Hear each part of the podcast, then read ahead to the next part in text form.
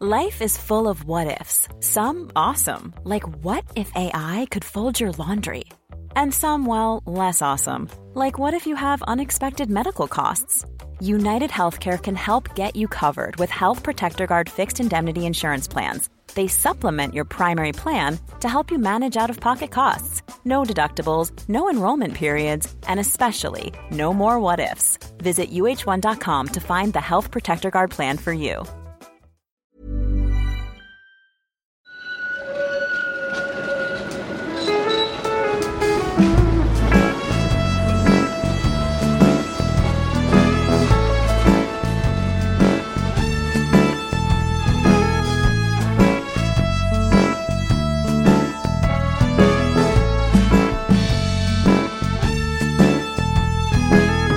Välkomna till Gator och torg i Göteborg, en podcast om platser i Göteborg. Jag heter Malin Axelsson och är programledare i podden. Och med mig har jag som vanligt Göteborgskännaren och historieläraren Mattias Axelsson.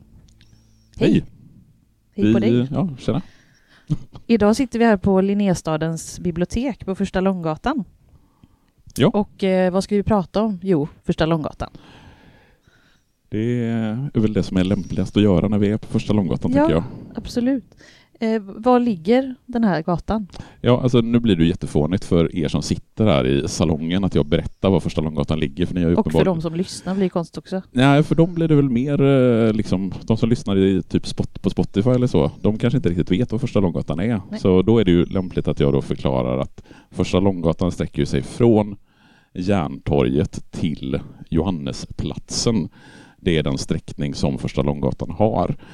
Och första Långgatan är ju en gata som har sitt namn just som en parallell till andra Långgatan och tredje Långgatan och fjärde Långgatan. Så oerhört eh, dålig fantasi egentligen Ja, när man ska fantasi. döpa gator. Fantasilöst att kalla den första, andra, tredje och fjärde långgatan. Det skulle ju faktiskt också bli en femte långgata men det blev ju Plantagegatan så där tyckte de att nu får det räcka med fyra långgator så vi kör fyra långgator och en plantagegata. Men vad är, vad är Första Långgatan för dig? Alltså första långgatan är ju, skulle man nästan kunna säga, andra långgatans lite tråkigare kusin. Eh, Någonstans så, för mig är ju första långgatan verkligen en, ja men det är en transportsträcka. Det är Eh, ingen som någonsin har sagt vi ses på Första Långgatan. nej, det, ja, det är kanske någon som har sagt det någon gång. Ja, om man men- ska till biblioteket här kanske. Ja, vi ses på biblioteket på första långgatan. Ja. Nej, men att säga att vi ses på andra lång, det är jättevanligt. Eh, För där finns det ju ett stort utbud av krogar och restauranger och liksom den typen av etablissemang.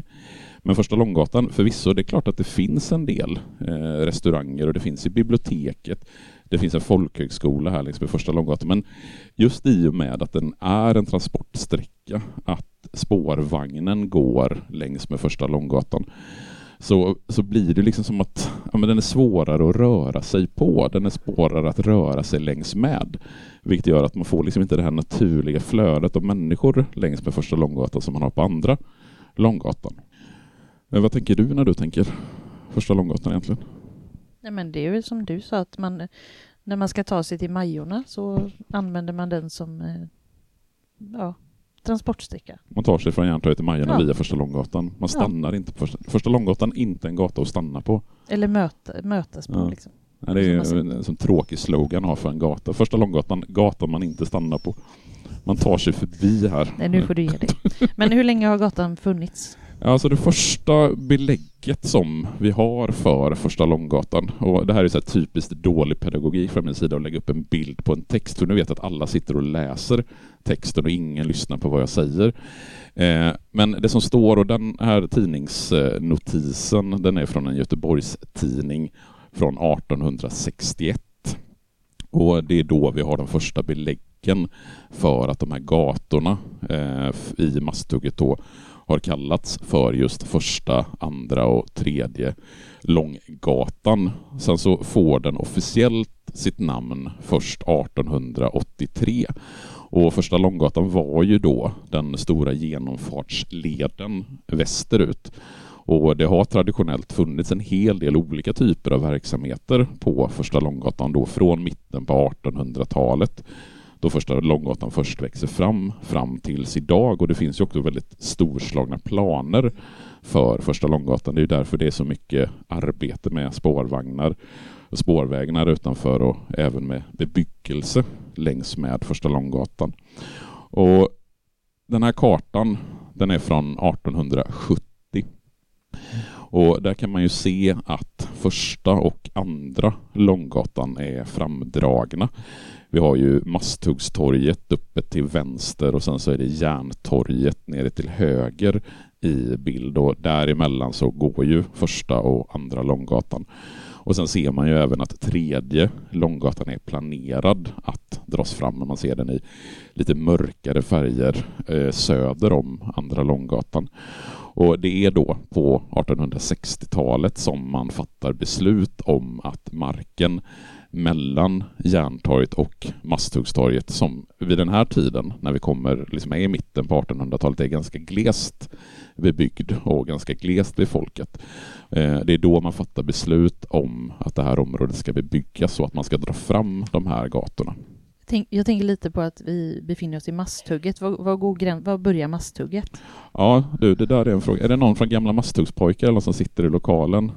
Eh, skönt att det var ingen som gav sig till känna för det. Det här är precis som när man pratar om egentligen vilken stadsdel som helst och gränserna för stadsdelarna så är det här ganska kontroversiella frågor. Eh, Oftast Vilket... viktigt för de som bor där, Ja, och framförallt de som har bott länge i ett område. Då blir det liksom viktigt att på den sidan om den här gatan, där ligger Masthugget och på andra sidan om den här gatan är inte Masthugget. Men vi kanske inte kan eh, jag kanske inte kan begära att du kan besvara den frågan, men vi kan ju reda ut vad masthugget är ja, alltså egentligen. ja, någonstans så kan man ju, när man använder sig av begreppet masthugget så är det egentligen tre olika saker som man kan prata om. Å ena sidan så är det själva stadsdelen masthugget. Sen är det församlingen masthugget knutet till Masthuggskyrkan. Och sen är det någonstans hur begreppet masthugget används i dagligt tal. Och om vi börjar med stadsdelen Masthugget, och då kan vi ju använda oss av den här kartan som är från tidigt eh, 1800-tal, eller någonstans eh, kanske mitten på 1800-talet, eh, där det väldigt tydligt står Masthugget som en stadsdel. Och Masthugget tillhör ju Göteborgs stad när Göteborgs stad grundas 1621. Det är alltså inte en egen kommun eller en egen sop stycken, utan Masthugget är en del av Göteborgs stad. Och historiskt så är det enbart den delen som ligger nedanför berget, alltså nedanför Stigberget ner till hamnen som har räknats som Masthugget, alltså det som idag är Långgatorna. Eh, sen själva församlingen Masthugget, där går gränsen vid Paradisgatan och sen väster om Paradisgatan så är det Masthuggets församling och sen så öster om så är det Oskar Fredriks församling som då är knuten till Oskar Fredriks kyrka. Eh, men om man idag pratar och liksom använder sig av begreppet masthugget, om man till exempel söker på Google Maps hur de definierar masthugget, så är det, vi börjar vid Masthuggskajen och sen så går vi till Järntorget, går längs med Linnégatan, det som ligger på den västra sidan om Linnégatan, Plantagegatans norra sida, Vegagatan, ner till Plikta, Majvallen och sen så Barngatan och den östra sidan om Barngatan, alltså upp mot Stigberget och så till Stigbergstorget. Det är där som gränserna går för Masthugget idag, så det är betydligt större område som vi idag använder när vi använder begreppet Masthugget. Jag vet att jag höll en föreläsning jag eh, minns inte exakt vad det var, men jag sa någonting apropå att man rev så mycket i Masthugget under efterkrigstiden och då syftade jag då på de husen som går upp längs med, upp från Masthuggstorget upp på berget. Och då var det en arg man som kom fram efteråt och påpekade att det där är minsann inte Masthugget. Alltså inte Masthugget som revs där, utan det är Stigberget. gränsen till Masthugget, det går där vid Masthuggstorget och sen tredje Långgatan. Ovanför det var absolut inte Masthugget enligt honom. Så det var viktigt för honom. Det var därför jag frågade om det var någon från gamla Masthuggspojkar som satt i lokalen. Ni kan komma och vara arga på mig efteråt om ni vill. När börjar man kalla det för masthugget? Ja, det är tidigt. Eh, alltså det är redan när Göteborg grundas, alltså på 1600-talet. Och det är 1647 som vi eh, får eh, liksom det första skriftliga belägget för att det här området har kallats Masthugget. För det var 19, 1647 som 13 masthuggare, alltså de som högg masterna till skeppen, fick burskap i staden. Och det innebär? Det innebär citat den lagliga rätten att utöva ett yrke i en stad och åtnjuta de förmåner som tillkommer borgare. Så det är någon typ av borgerskap, det vill säga att du får, eh, ut, alltså du får vara masthuggare, du får de privilegier som du har som borgare, alltså som handelsman i en stad. Och det som de här masthuggarna gjorde i anslutning till det som sen då blir Masthuggstorget och stadsdelen Masthugget, det är ju då att de gör skeppsmaster. Och att man gjorde det just här, det beror ju dels på närheten till älven, det vill säga att man lätt kan komma åt skeppen som masterna sen som ska vara på. Men sen var det också viktigt att man la verksamheten utanför stadens portar. För stadens portar, eh, eftersom Göteborg är en väldigt befäst stad fram till 1800-talets början, så stänger man ju stadsportarna klockan nio på kvällen, vilket innebär att det får inte vara några människor som går in och ut ur staden. Och de här masthuggarna de ville kunna jobba på lite mer flexibla tider, så därför så var det bra att lägga verksamheten utanför stan, så man inte behövde anpassa sig efter stadens eh, hur staden stängde och öppnade portarna. Och alltså redan från början så är Göteborg en hamnstad, eh, även om det byggs som en militär befästningsstad så har ju, alltså redan under 1600-talet så har hamnen en stor betydelse och sen så får den en ännu större betydelse under 1700-talet när vi får det Ostindiska kompaniet som den här bilden då ska illustrera. Och hamnen, alltså den hamnen som låg här eh, vid Masthugget, den har betydelse. Redan på 1630-talet så finns det belägg för att man har anlagt krogar här vid Masthugget och vid Stigberget och det om något säger vilken betydelse området har, att man bygger just de här krogarna. Mm. Och hur såg det ut här innan 1800-talet? Alltså, tyvärr så finns det ju inga fotografier från 1600-1700-tal utan det man får använda sig av i mångt och mycket det är ju de här kartorna som finns. Och här kan vi ju då se en karta över Masthugget eh, och Karlsporten som var en av de här portarna som fanns in till staden och Karlsporten den ligger ju, eller låg ungefär där Esperantoplatsen ligger idag. Och i anslutning till det här området så låg dels det gamla varvet där man byggde båtarna. Ostindiska kompaniet hade verksamhet. Det fanns också sillsalterier och trankokerier under 1700-talet. Och sen så finns det eh, en hel del eh, på de här kartorna eh, där man kan se hur köpmän, alltså de här som hade fått burskap och borgerskap, anlade sommarställen ner mot älven och att man också byggde och hade långsmala egendomar ner mot älven där man hade sin privata hamn, man odlade lite mark, man hade bostäder längs med den smala vägen och den breda vägen. Vad menar du med smala och breda vägen? Ja, alltså... Inte någon biblisk? Ja, man skulle kunna tänka sig att det är den här bibliska referensen. Man ska, nu ska, vi se, ska man gå den smala vägen men man går den breda vägen egentligen? Eller hur är det, du som är bevandrad? Det är syndigt att gå på den breda vägen. Det är den breda vägen som är syndig. Nej, men innan långgatorna växer fram och innan det blir någon liksom, mer eh, bebyggelse i området så fanns det två huvudvägar som gick västerut, alltså från där Järntorget ligger idag mot Majorna. Och dels var det då den smala vägen som motsvarar dagens första Långgatan. Och sen så var det den breda vägen som var en mer krokig gata som började vid Järntorget och sen gick ungefär andra Långgatan, tredje Långgatan. Ni kan se den. Här går den från Järntorget och sen i en liten krok längs med berget. Och den här breda vägen, där fanns det ordentligt med värdshus och krogar och så kallade förlustelsekaféer. Jag tycker det är ett fantastiskt ord. Eh, även butiker och verkstäder som var kopplade till hamnen. Men även om det var huvudvägarna västerut och även om hamnen och varvet fanns här så var det ju trots detta fortfarande väldigt glest bebyggt en bra bit in på 1800-talet. Och jag tänkte vi skulle ta lite högläsning ur en av mina favoritböcker, eh, Fredbergs Gamla Göteborg, som eh, faktiskt finns att låna här på biblioteket. Jag la fram lite böcker här som man sen kan titta på eh, och låna med sig hem. Bland annat så fin, finns, finns Fredbergs Det gamla Göteborg del 1. Han har skrivit en mastig bok i tre band eh, om Göteborg 1923.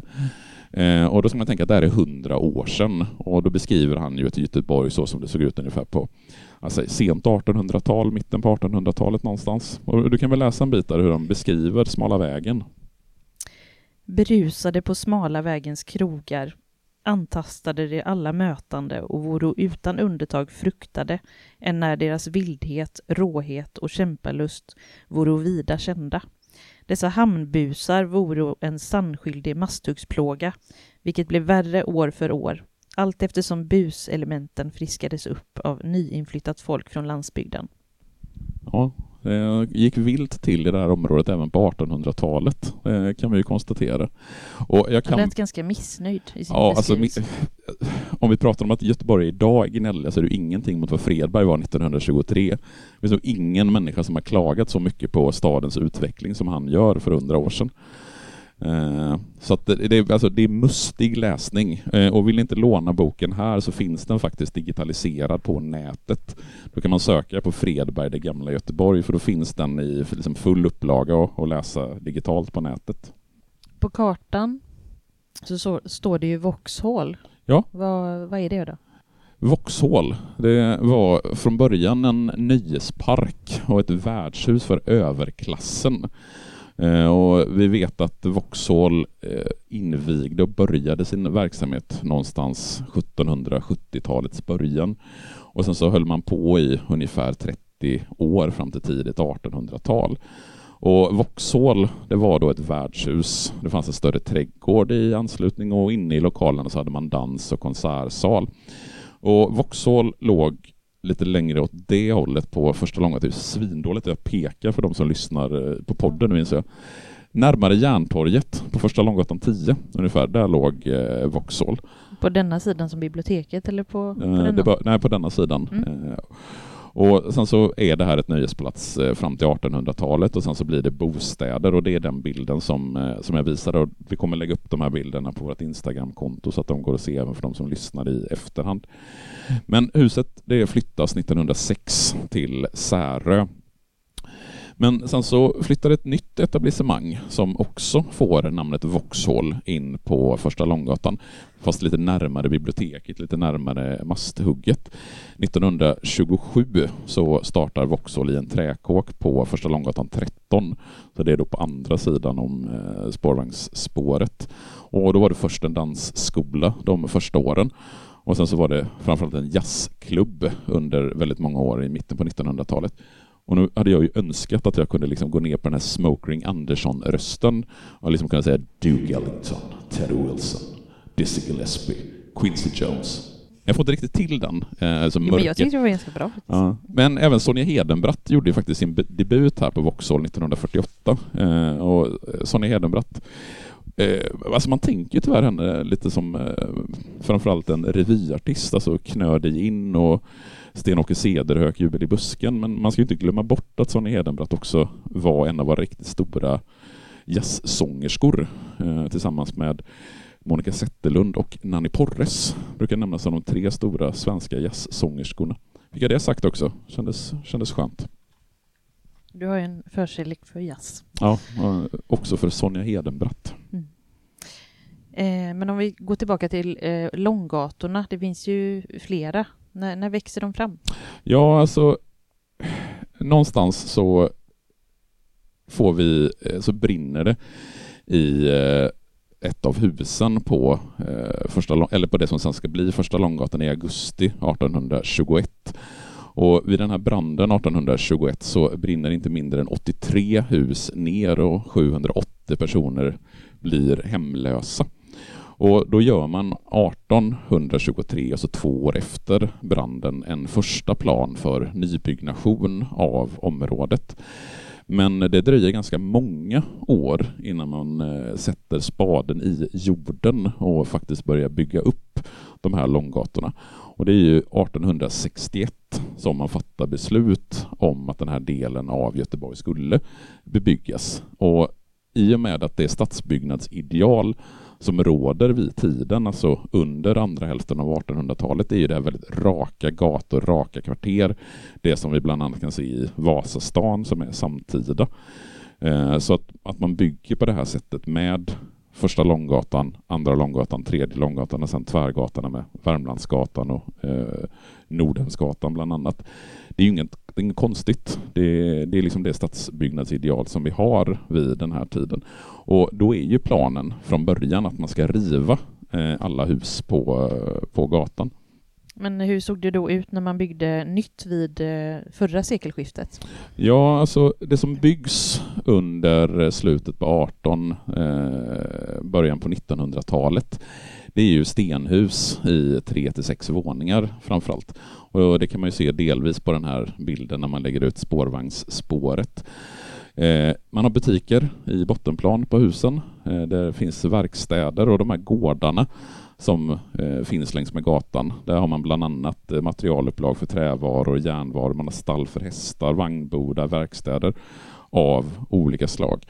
Och sen så har man också, ju närmare masthugget vi kommer, desto mer får vi av lägre, alltså närmare Masthuggstorget vi kommer så blir det mer lägre hus och bodar och liknande. Och så har vi också eh, ner mot älven. Och jag tänker att du ska få läsa ytterligare en liten bit av Fredberg, vad han tycker om den här nybyggnationen av de här stenhusen och även en del landshövdingehus som byggs här i Göteborg under slutet på 18 och början på 1900-talet. Jag tänker att det inte är något positivt han har att säga, men vi kan se här. Eh, omkring de nya gatorna grupperar sig huskvarteren.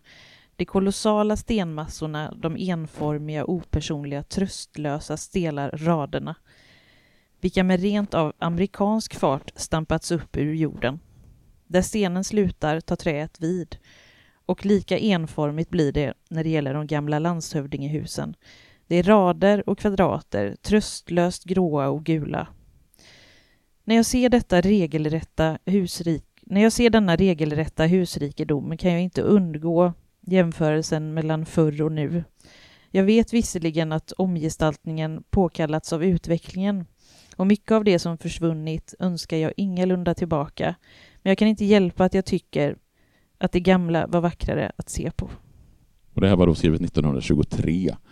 Och hade vi gjort en podd om Linnégatan så hade vi kunnat... Man håller ju alltid på så. Ja, ja men det, det är ju liksom lite det som är poängen med att läsa det här från 1923. Att Fredberg han gnäller ju även över stenhusen på Linnégatan, att han tycker att de är så fruktansvärt fula, de här hög... moderna, amerikanska. Ja, moderna amerikanska höghus i liksom sex våningar. De som vi idag tycker liksom att de är de vackraste som finns, att de får vi absolut inte riva.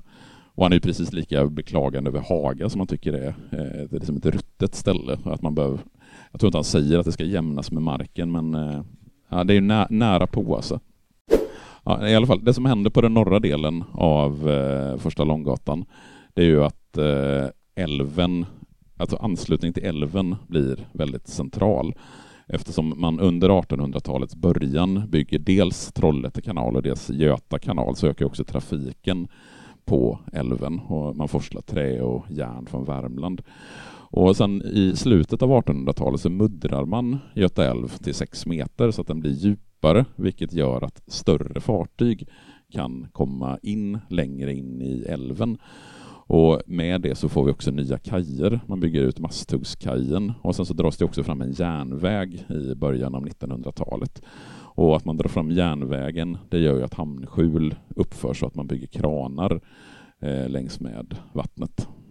Eh, sen breddar man vägen och drar fram spårvagn under början av 1900-talet. Ja, så spårvagnsrälsen som vi kan se, den drar man ju fram eh, i början på 1900-talet. 1879 till 1902 så har vi haft hästdragen spårvagn. Men då har ju den gått längs med Andra Långgatan. Och sen när vi får elektrisk spårvagn, det är då första Långgatan blir en spårvagns eller som en gata som det går spårvagn på. Sen så breddas första Långgatan i flera etapper. Det finns ett fantastiskt eh, roliga artiklar här om man tittar i tidningsdatabasen, alltså KBs tidningsdatabas som finns tillgänglig på nätet. Den heter tidningar.kb.se. Och där kan man bland annat hitta den här artikeln om den första provturen med elektrisk spårvagn. Och där skriver de att idag vid elva tiden hade stora människomassor samlats sig vid Järntorget och Första Långgatan. Man hade fått nys om den tilltänkta provturen. Precis klockan halv tolv kom den elektriska vagnen surrande och som ingenjör Edström är en kar som vill ha att allting ska gå undan, sa han genast. Var, varsågod och stig på för att vi ska med samma. Så det är jätteintressant det här att gräva i de gamla tidningsdatabaserna då för att se vad som skrivs om Göteborg och som skrivs om Första Långgatan eh, under den här perioden och det är tillgängligt fram till 1910. Så kan man hitta alla tidningar och frisöka i de här databaserna. Och när vi då kommer in på sent 1800-tal, den här kartan den är från 1888, och där kan vi väldigt tydligt se att första Långgatan och andra Långgatan och även tredje Långgatan och sen så fjärde Långgatan, Breda vägen där nere i nederkanten av bilden har dragits fram. Vi har ju fortfarande Järntorget längst till höger på bilden och sen har vi Masthuggstorget längst till vänster på bilden. Och det vi har på, alltså det här är första Långgatan innan spårvägen dras fram under sent 1800-tal. Och där kan man se lite grann vad det är för typ av bebyggelse vi har på första Långgatan under eh, eh sent 1800-tal. Och även den här bilden, den är från 1930-1940 någonstans. Och då ser vi Masthuggstorget nere i, eh, närmast här i bild med även basarbyggnaden till höger. Och där ser man ju väldigt tydligt, och att jag har med den här bilden, det är just för att visa kontrasten mellan den södra och den norra sidan av Första Långgatan. Där den norra sidan ner mot hamnen har väldigt mycket lägre bebyggelse.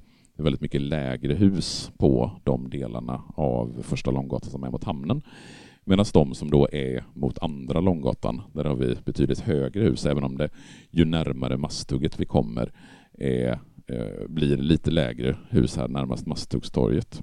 Och sen kan man även se här hur spårvägen dras fram under det tidiga 1900-talet och även hur man breddar gatan, ska jag säga, för sen får den en egen banvall, men det är inte förrän 1962. Och det här tycker jag är en av de finare bilderna som vi har av eh, första Långgatan. Den är från 1930-talet och då kan man ju ana Pustervikshuset längst bak i bild. Så det här är då första Långgatan bort mot Järntorget. Och sen har vi även Vauxhall där till vänster i bild och det är alltså då den nya Vauxhall, den jazzklubben som vi har. Men eh, det händer någonting sen under efterkrigstiden? Ja, vad är det som brukar hända under efterkrigstiden ska när vi pratar rivas podd? lite kanske? Ja, det ska göras nytt, det ska rivas, det ska rensas. Fredberg får sin vilja igenom, tänkte jag säga. Nej, han hade nog beklagat sig precis lika mycket över den här utvecklingen. Är det nya Vauxhall vi ser där då? Ja, precis. nya Vauxhall. Ja, det är ju tveksamt på det, men nej, det som händer i Göteborg i liksom, eh, väldigt mycket i många olika stadsdelar, det är ju att man gör de här så kallade citysaneringarna, alltså rivningar. Man river hela stadsdelar. Vi har ju pratat om det i podden när vi pratade om Karl Grimbergsgatan till exempel, om Viannedal, Haga. Haga. Eh, vi har det i Masthugget, vi har det i Landala. Det är ju jättemånga områden i Göteborg som mer eller mindre jämnades med marken. Och så var det ju också här, även om en del bevarades. Men det här huset som vi sitter i, det är ju det som är på, på bilden här, kvarteret Korvetten heter det här kvarteret. Det som händer med kvarteret Korvetten, det är att man river allt det gamla, allting som fanns här i kvarteret, både det som är mot första Långgatan och det som är mot andra Långgatan, det som är mot Värmlandsgatan och det som är mot Masthuggstorget. Allting det försvinner och istället så bygger man det här moderna, ganska brutalistiska huset på 1960-talet och det är då HSB som är den som bygger det här huset. Och det är ett 155 meter långt hus. Och jag hittade en artikel från 1970 där det kallas för Nordens största kontorshus. Det är spännande att ni sitter i Nordens största kontorshus. Eh, och sen så har vi också en hel del andra byggnader eh, runt omkring, bland annat eh, det kvarteret som ligger vid Masthuggstorget som ju står och förfaller sen under egentligen hela 1900-talet. Det här fotografiet är ju taget uppe från Johanneskyrkan ungefär. Och det ser ut så här idag istället. Eh, och det är ju ändå fram till sent 1900-tal som de här husen får stå kvar. Och sen rivs de och så bygger man det här lite mer moderna, den moderna bebyggelsen som är den sista bebyggelsen som vi har längst bort på Första Långgatan. Mm.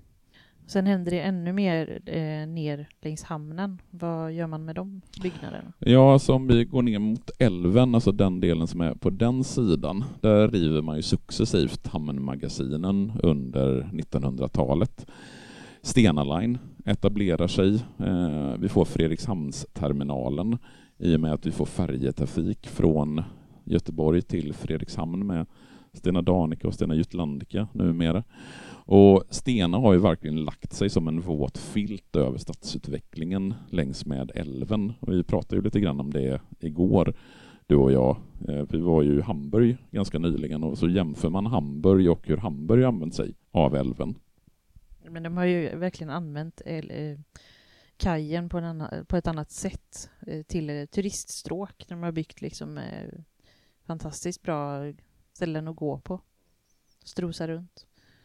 Nej, men jag har alltid funderat varför, varför det ser så tråkigt ut i hamnen här. Mm. Varför man inte har gjort någonting med ytorna. Nej, nej, men, men det var kanske en 15 år sedan som jag tänkte så. Ja. Men eh, det är ju på gång, men det tar vi lite senare. Ja, det, alltså det tar ju sin lilla tid att uh, låta göteborgarna komma ner till älven kan man ju säga. Mm. För dels har vi ju Stenas uh, Danmark, alltså Fredrikshamnsterminalen då som ligger och blockerar fullständigt en jättelång remsa av väldigt, väldigt attraktiv mark där man skulle kunna, precis som du säger, man skulle kunna ha kaféer och restauranger och en hamnpromenad. Och sen så inte minst så dras ju trafikleden fram vilket gör att det blir liksom en tydlig barriär mellan älven och eh, Första Långgatan. Eh. Men de husen som vi har ändå längs med Första Långgatan på den norra sidan, alltså mot älven, det är ju då hus som man successivt bygger i etapper från 1940-talet blandat med bebyggelse från 1980-talet. Så de husen som vi har, förutom det absolut mest moderna huset som ju inte riktigt är klart än, så är det en blandning av svensk 1900-talsarkitektur.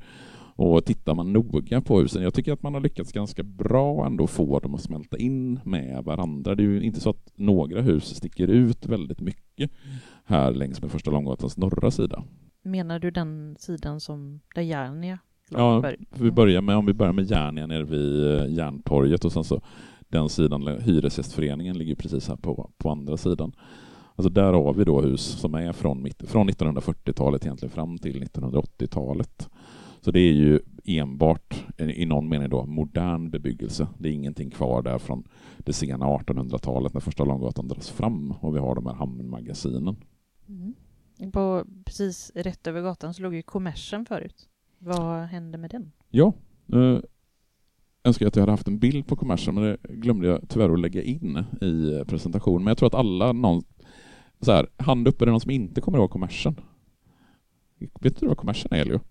Då får din pappa berätta det för dig sen. Nej, jag kan berätta vad kommersen... Kommersen det var en eh, byggnad som låg precis eh, på andra sidan ifrån där vi sitter, snett över gatan. Alltså mittemot Masthuggstorget skulle man kunna säga. Eh, och det var ju en eh, ganska ruffig byggnad med väldigt mycket graffiti och klotter på sig. Och den öppnade som loppmarknad med namnet Kommersen 2000, alltså det är 23 år sedan.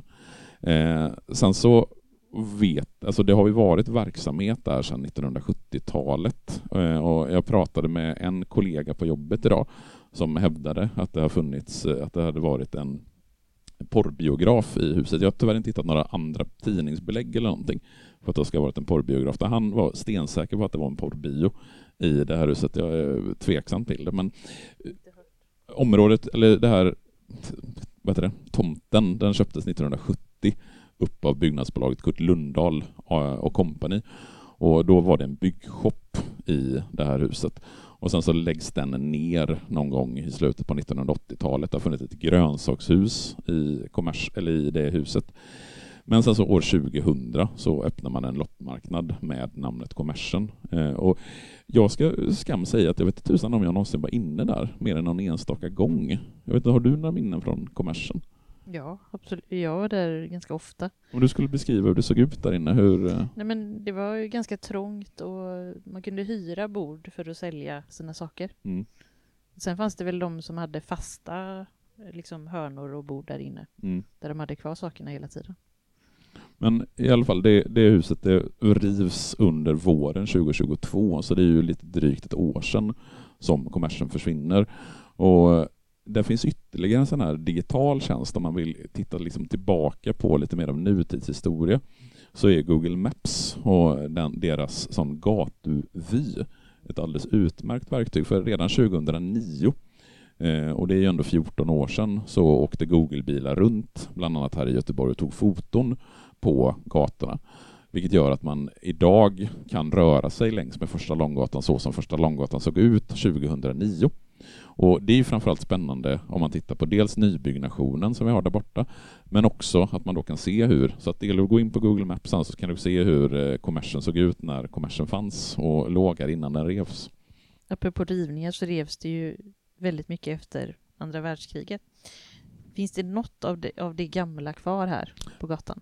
Ja, man, man kan ju ibland, liksom, när man framförallt rör sig i den här delen av eh, Första Långgatan, alltså den delen som ligger mot Masthuggstorget, bli lite bedrövad och tänka sig att allting av det gamla försvann. Men går man till den andra änden av Första Långgatan, alltså den som är mot Järntorget, så har vi faktiskt ett helt kvarter, alltså det första kvarteret på Första Långgatan på vänster sida, om man kommer från Järntorget, som heter kvarteret Slupen. Eh, och där är faktiskt all bebyggelse från 1850 till början av 1900-talet bevarad. Så där kan man verkligen se hur bebyggelsen såg ut under sent 18, tidigt 1900-tal. Det är alltså det huset som ligger mot Järntorget, där Järntorgets brygghus ligger mot, eh, mot Järntorgssidan. Jag kommer inte riktigt ihåg vad det är för butiker som ligger i, i det huset numera mot, eh, mot Första Långgatan. Nej. Ja, jag vet att Well. Mahara, denna in, indiska Maharani låg i det huset. Sen ligger det en möbelbutik om jag inte minns fel. Mm. Espresso House ligger väl mot eh, Järntorget också. Ja. Och så någon eh, second hand-butik med exklusiva kläder ligger väl Mm. där också. Ingen butik som vi frekventerar. Nej, inte direkt. Men om vi ska titta lite i framtiden, för det händer ju väldigt mycket på Första Långgatan. Mm. Det ju, kan man ju liksom se. Vad är det, planerna? ja, om man tittar på den här kartan, eh, det är Göteborgs stads karta över hur man planerar och hur man tänker sig Första Långgatan. Och om vi ska orientera oss på den här bilden så kan vi då konstatera att här har vi Järntorget återigen och sen så ligger Masthuggstorget eh, och Johannesplatsen precis längst ner. Och det man kan se väldigt tydligt det är ju att dels planeras det ju väldigt mycket nybyggnation längs med Första Långgatan. Vi kommer ju få en hel del nya hus, bland annat så om vi räknar in hela Masthuggskajen som det kallas, så ska det bli 1300 nya bostäder, det ska bli 6000 arbetsplatser, det ska bli två förskolor och även ett hotell i området. Och även det som jag slås av det är att det ändå faktiskt är rätt mycket grönytor i området. Tanken är ju att Första Långgatan ska bli en stadsgata, en grön stadsgata. Att det ska vara breda trottoarer, det ska vara cykelbanor, det ska finnas eh, två stycken parker längs med området. Vilket gör att Första Långgatan... parkerna, är det nära den eh, parkeringsytan? Ja, där vi parkerar nu, Ja. alltså där kommersen låg tidigare, mittemot Där Masthuggstorget. blir park. Mm. Och sen så har vi ju nybyggnation längs med eh, nästan hela Första Långgatan. Och man ska ju alltid ta sådana här arkitektritningar eller arkitektförslag eh, med en nypa salt. Men det här är en idé om hur Första Långgatan kommer att se ut i framtiden när allting är färdigbyggt 2030. Och då ser vi ju dels att det är en hel del hög, alltså de höga husen närmast Järntorget, de är ju byggda flera av dem, Våghuset bland annat. Men även de husen som vi har hitåt, alltså mot det är Johannesplatsen som är längst där nere. Och sen så börjar, eller slutar ju Första Långgatan eh, närmast hit i bild och så kan vi se spårvagnen, hur spårvagnen går längs med Första Långgatan och hur man har planterat träd och hur det ska vara gräs och grönt längs med Första Långgatan, att det ska bli en lite mer inbjudande gata kan man säga. En boulevard, som du sa förut. Ja, det är väl kanske ett bra uttryck för vad det är man vill. Eh, men, men det är just det här att man vill göra det här till en gata, inte en gata som man bara liksom ser som en transportsträcka från Järntorget till Masthuggstorget, utan att det också ska vara en gata som man rör sig på. En gata som man kan befinna sig på, en gata som det ska finnas olika typer av verksamheter så att folk 2030 faktiskt ska kunna säga vi ses på första Långgatan. Ja, Tyckte du att jag knöt ihop säcken bra? ja det gjorde du. Jag blev helt Kände mig, eh, kände, mig, stum. kände mig så nöjd med det. Så här orimligt nöjd kände jag mig. Jag satt och mös med hur, hur lyckad, hur bra jag är. Nej, men då ses vi på första lång 2030 då. Ses på första lång 2030. Eller, nu ska jag göra en ännu så här snygg övergång, eller så ses vi på eh, Vårväderstorget den 23 november. Det kan vi göra. Eh, för vår lilla biblioteksturné fortsätter ju. Eh, nu är vi klara här med första Långgatan eh, och vi har två stopp kvar på vår turné. Vårväderstorget blir det och Kyrkbytorget. Ja, vi ska hem till dina gamla hemtrakter den Ja. eh, 23 Mm. november och prata om Biskopsgården och hissingen och sen så blir det ännu mer hissingen med Kyrkbytorget och Lundby gamla kyrka och så vidare. Och då hade jag ju gärna eh, bjudit in folk här till eh, vårt pubquiz som är imorgon klockan 18.30. Tyvärr kan jag inte göra det för det är fullbokat. Eh, på torsdag menade jag, ja, inte imorgon då, i övermorgon. Så på torsdag, sista torsdagen i varje månad, så är det pubquiz. Tack Monica.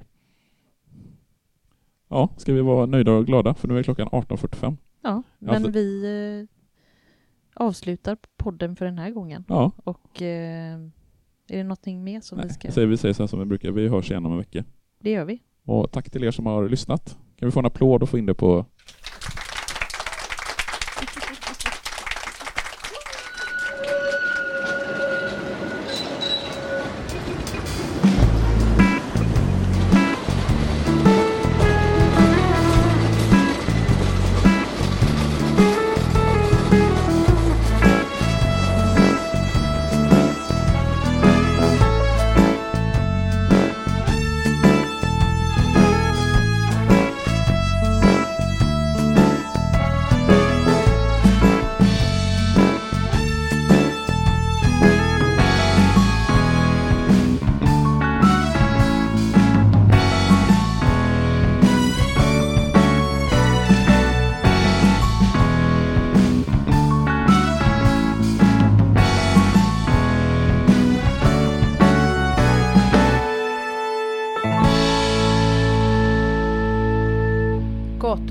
i Göteborg produceras av Reostat Media AB.